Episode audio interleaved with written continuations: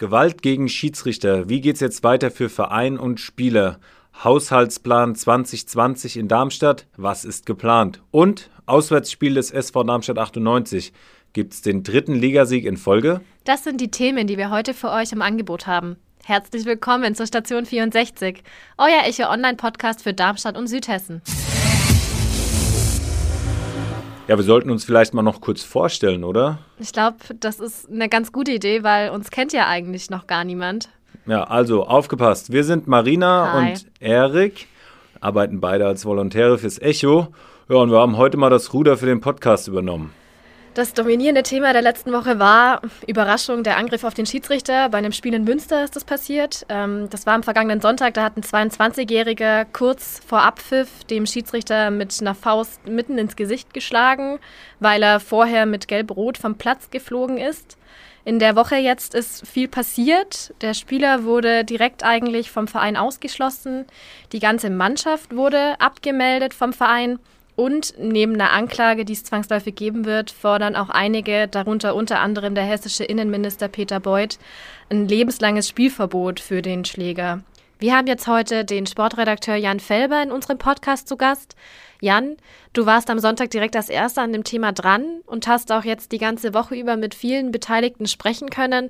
Was ist denn dein Eindruck? Ist das lebenslängliche Spielverbot gerechtfertigt? Also in dem Fall ist es das wahrscheinlich tatsächlich. Also hier, wir haben hier ein Ereignis gehabt, was uns ja, ja sehr lange auch beschäftigt hat und sehr intensiv auch beschäftigt hat seit Sonntagabend, dass es zum ersten Mal aufgeploppt ist. Ähm, war klar, Hubschrauber-Einsatz, Polizeieinsatz, äh, niedergeschlagener Schiedsrichter, Spielabbruch. Das war schon eine gewisse Dynamik, wo man gesehen hatte, da passiert gerade was. Und ähm, dass sich das so auswächst, hätten wir jetzt selber nicht unbedingt gedacht, weil das ein Spiel mal abgebrochen wird, weil irgendwas passiert. Das ist bedauerlicherweise immer mal wieder der Fall, aber das schlägt normalerweise nicht solche Wellen. Also wir hatten hier mehrere Besonderheiten gehabt. Zum einen ist es tatsächlich auch gefilmt worden, ja, von einem, von einem Zuschauer oder wem auch immer, da wo man diesen Schlag auch sieht. Das heißt, da gibt es auch schon mal keine zwei Meinungen eigentlich zu. Äh, ganz klar, der hat ihn erwischt. Der hat ihn wie so ein Boxer genau an der Stelle erwischt, wo man halt äh, direkt K.O. geht. Das äh, hat der Sache natürlich eine gewisse Dramatik gegeben. Ähm, das gab auch, wie gesagt, keine zwei Meinungen zu diesem Vorfall, dass jetzt der Schläger oder der, der Täter an sich, ähm, dass der bestraft werden muss, wird, soll, ist, ist un, unschlüssig, äh, und, äh, unstrittig so rum. Ob man deswegen zur nächsten Frage den ganzen Verein abmelden muss, war jetzt eine Frage, die haben wir uns auch gestellt. Ja, also es geht ja in den Bereich der Kollektivstrafe, sprich einer hat was gemacht, alle leiden drunter, aber wir hatten mit dem Vorsitzenden des Vereins, mit dem äh, Peter Samoschkow, heißt dann sehr, sehr ähm, ja, überlegter Mensch, der sofort gesagt hat, also äh, das, das kommt für ihn nicht in Frage, da was anderes zu machen. Es ist an ihn herangetragen worden, nach dem Motto, können wir noch zumindest noch weiter zusammen trainieren und schließen nur den einen Spieler aus, hat er sofort gesagt, ne, also das will er aus zwei Gründen nicht machen. Es gab auch einen Beschluss der Schiedsrichterverbände nach Münster äh, oder beziehungsweise zuspielen, dass der FSV Münster keine Schiedsrichter mehr zu entsenden. Damit fällt schon mal viel flach. Äh, Klar können die im Prinzip auch selber pfeifen, das geht in niedrigen Klassen teilweise, aber ist auf Dauer natürlich kein Zustand. Und zum Zweiten hat er auch gesagt, gegen uns spielt ja sowieso keiner mehr. Wenn äh, nach solchen Ereignissen äh, werden die Gegner sagen, äh, nee, hatten wir auch schon teilweise im Amateurfußball, wo gesagt wurde, da fahren wir nicht mehr hin. Äh, aus guten Gründen teilweise. Und insofern wäre das so ein Durchhangeln gewesen. Da hat er gesagt, ganz oder gar nicht, melden wir die Mannschaft ab. Der Verein und der Täter ist jetzt die eine Sache. Klar, die haben jetzt natürlich auch mit Problemen zu kämpfen, zwangsläufig. Ähm, aber eigentlich ja die viel wichtigere Frage ist, wie geht es dem, dem Schiedsrichter? Was ist denn da der aktuelle Stand? Was weißt du denn darüber? Also es war ja tatsächlich so gewesen, dass er direkt nach dem Schlag ohnmächtig geworden ist, ähm, was jetzt bin jetzt kein, kein Mediziner, aber es lag wohl tatsächlich nicht daran, dass dieser Schlag so brutal fest gewesen sei, sondern er hat wohl auch eine Stelle erwischt, die, was ich ja vorhin schon gesagt habe, wie beim Boxer, wenn man die erwischt, dann, dann fällt man direkt um. Er war wohl ohnmächtig, deswegen auch der, der, der Ruf nach Polizei und, und Rettungswagen. Ähm, er war wieder ansprechbar, als er dann, als, als alle da waren, Polizeirettungswagen. Er ist dann tatsächlich aber noch mit einem Rettungshubschrauber in der, in der Uniklinik geflogen worden, allein aus dem Grund, weil im näheren Umkreis keine Betten frei waren. Also das wäre nicht nötig gewesen, ihn jetzt wirklich in die Uniklinik zu fliegen, wenn im direkten Umkreis was frei gewesen wäre. War an dem Abend nicht der Fall. Deswegen ähm, dieser Rettungshubschrauber-Einsatz, weil man ihn einfach nicht mit dem Wagen, mit dem Auto bis nach Schlag mich tot Mainz oder Wiesbaden fahren wollte. Ähm, das war der Grund. Deswegen sah das natürlich extrem dramatischer nochmal aus, als es vielleicht tatsächlich war, ohne es jetzt verharmlosen zu wollen. Es war nämlich wirklich nicht ohne. Aber es ist, äh, so wie ich es verstanden habe, keine, keine bleibenden Schäden oder so. Also das wird nicht, wird nicht passieren. Wie es ihm psychisch geht, ist eine andere Kiste. Da muss man natürlich auch gucken, ähm, ja, wie verarbeitet er das dann? Aber das wird sich, das kann sich ja jetzt noch nicht zeigen. Das wird noch einige Zeit dauern. Das Thema hat ja ziemlich viel Staub aufgewirbelt. Das haben ja nicht nur wir drüber berichtet, sondern ganz, ganz viele überregionale Medien haben das auch aufgegriffen. Und da schwingt immer auch im Hintergrund die Frage mit, wird die Aggressivität auf den Fußballplätzen mehr? Ist es gefährlicher für Schiedsrichter geworden? Wie hat sich das verändert? Was ist denn da dein Eindruck? Das ist eine interessante Frage. Wir gehen ja gerade auch ein bisschen nach, weil äh, es sind tatsächlich mehrere Stoßrichtungen.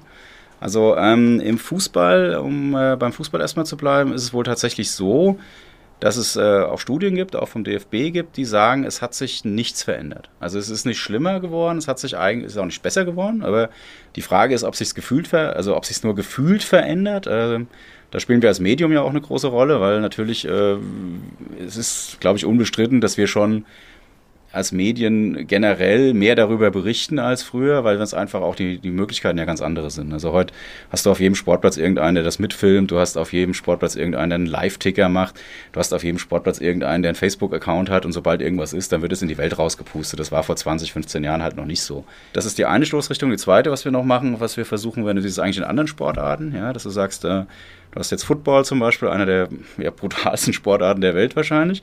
Aber wenn da der Schiedsrichter was sagt, dann ist Ruhe. Also das ist, das ist so. Im Eishockey ist es ja auch so. Im Eishockey ist es wahrscheinlich, da, da werden die Leute, die prügeln sich ja minutenlang, da stehen die Schiedsrichter daneben, gucken sich das an, dann schmeißen sie alle raus. Aber klar, da ist, also diese Stichwort Respektsperson ist tatsächlich so. Auf der anderen Seite sage ich, guckt euch ein, ein x-beliebiges Bundesligaspiel an und jeder Pfiff wird da erstmal kommentiert und jeder regt sich auf. Und das ist ja auch eine Vorbildfunktion, die sich dann halt bis in die C- oder D-Liga runter, runterzieht. Ich habe da nochmal eine Frage ähm, zu eurer Arbeit, also beziehungsweise zur Redaktionsarbeit. Ähm, es sind ja jetzt letztlich doch einige Bilder vom Täter aufgetaucht in großen Portalen, auch Videos, das ist ja allseits bekannt. Wir haben darauf verzichtet. Hm wir von Echo Online. Warum? Wir haben es deshalb nicht gemacht, weil es geht hier auch um Persönlichkeitsrechte, nicht nur des, des Opfers übrigens, sondern auch des Täters, davon abgesehen. Ähm, es geht darum, dass man, warum, warum brauchen wir es? Der Sachverhalt ist unstrittig.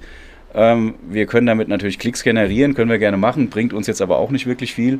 Und letztlich be befriedigt man damit irgendwie die Sensationsgier. Das hat uns auch der Thorsten Schenkreis, Schiedsrichter Obmann Odenwald, äh, gedankt, dass wir es nicht gemacht haben, weil er genau gesagt hat, ey, es ist unglaublich, wie Leute mittlerweile ja auch Unfälle filmen oder, oder auch solche Sachen filmen, um sich daran ja irgendwie äh, ja, zu befriedigen und aufzugeilen. Keine Ahnung, wie man das nennen will. Das ist ja ein Trend, der ist jetzt nicht nur im Fußball latent vorhanden, sondern der ist ja auch, Unfälle filmen ist ja auch mittlerweile ein Sport.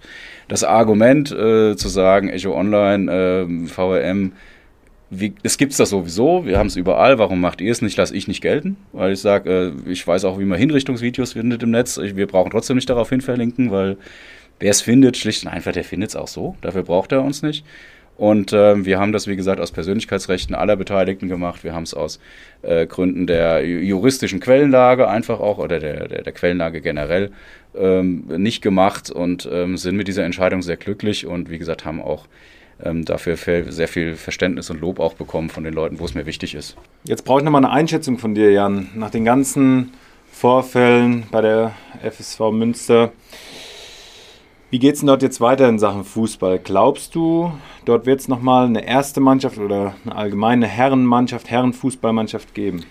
Die Mannschaft ist abgemeldet, das heißt, die Spieler können sich jetzt alle einen neuen Verein suchen oder müssen sich einen neuen Verein suchen, weil sie dort nicht mehr kicken können.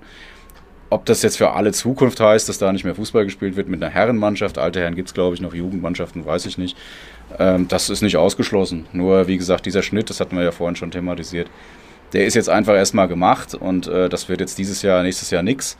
Aber das schließt nicht aus, dass die irgendwann sagen, wir, wir fangen halt in der D-Liga mal wieder an. Mein Gott, wenn man genug Leute hat, die Spaß haben, Fußball zu spielen und äh, auch auf diesem Niveau erstmal sich wieder ein bisschen austoben wollen, dann kann man das denen schlecht verwehren. Dann haben sie einen Verein, den sie dann finden könnten und dann könnten sie dort dann ihren Sport betreiben. Und wenn das dann funktioniert, funktioniert es. Und wenn es so endet wie jetzt, ist es doof. Aber das ist ja kein Automatismus. Gut, dann vielen Dank für deine Einschätzung und die äh, ausführliche Berichterstattung. Und wir werden es natürlich weiter verfolgen, intern und für alle anderen auf Echo Online dann. Sehr schön. So, Themawechsel. Wir gehen nach Darmstadt. Da wurde der Haushaltsplan für 2020 vorgestellt. Marina, du hast dich ja ausgiebig mit dem Thema befasst. Was ist denn so fürs kommende Jahr geplant? Tatsächlich ähm, ist so eine Kernaussage, die man aus dem, aus dem Haushaltsplan bzw. aus der ersten Lesung rausziehen kann, dass die Stadt fürs kommende Jahr ziemlich große Investitionen in die Infrastruktur plant. Ähm, es war ja jetzt erst die erste Lesung des Haushalts für 2020. Das bedeutet, dass der Haushalt noch lange nicht verabschiedet ist und sich deswegen auch noch Sachen verändern können. Aber man sieht schon ganz gut, in welche Richtung es gehen soll, wenn es nach dem Stadtkämmerer André Schellenberg geht, der den Haushalt und den, den Haushaltsentwurf ähm, jetzt vorgelegt hat. Und zwar sollen insgesamt 213 Millionen Euro investiert werden. Ein Großteil fließt in Projekte, die schon lang angestoßen sind. Ähm, absolute Evergreen, über den wir ja auch ähm, seit losging mit der Sanierung 2018 berichten, ist das Berufsschulzentrum Nord. Da fließt auch ein Großteil der Investitionen rein, die im kommenden Jahr anstehen, nämlich insgesamt 17,6 Millionen Euro sind da eingeplant. Dazu kommt auch nochmal die Mensa, die ja neu gebaut wird und äh, nicht saniert wird. Ähm, da plant der Haushalt auch nochmal 10,5 Millionen Euro ein. Das ist jetzt nur ein Bereich. Natürlich fließen die Investitionen dann nochmal ganz viele andere Sachen, aber das ist so das, das wichtigste Stück sozusagen. Und Trotzdem plant Schellenberg mit einem ausgeglichenen Haushalt. Das wäre dann der sechste in Folge. Ähm, aber die Differenz soll Stand jetzt mit nur 1,3 Millionen Euro deutlich geringer ausfallen, als es noch 2019 der Fall war. Ja, und zum Thema Haushaltskasse kann man auch noch auf den SV Darmstadt 98 blicken, denn Deren Haushaltskasse hätte sich am Mittwoch über ein richtig nettes Sümmchen freuen dürfen. 700.000 Euro hätte es für den Einzug in das Pokal-Achtelfinale gegeben. Das wäre für die Lilien eine richtige Stange Geld gewesen. Aber daraus wurde leider nichts. Die 98er unterlagen Karlsruhe durch ein Tor ganz kurz vor Schluss mit 0 zu 1. Das soll dann am Samstag beim Ligaspiel in Fürth aber wieder deutlich besser laufen. Da haben die Lilien zwar seit sage und schreibe 39 Jahren nicht mehr gewonnen, also ist schon eine halbe Ewigkeit her.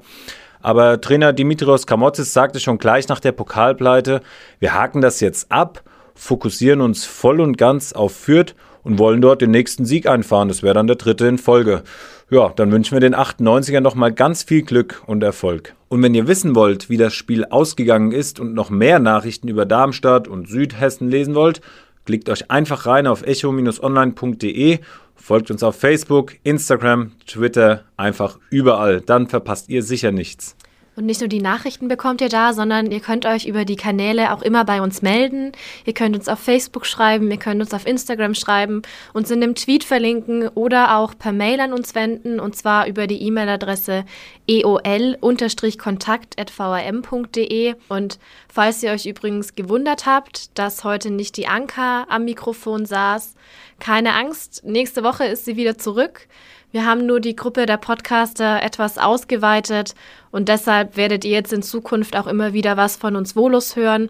Und wir hoffen, dass ihr mit uns mindestens genauso viel Spaß habt.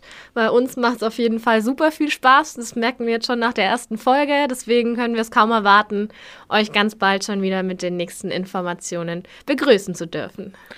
Ja, Marina hat es gesagt, es waren tolle abschließende Worte. Das war es dann heute schon wieder von der Station 64. Wir bedanken uns herzlich dafür, dass ihr reingehört habt ähm, und freuen uns, wenn ihr das nächste Woche dann auch wieder tut. Also bis dann. Tschüss. Tschüss.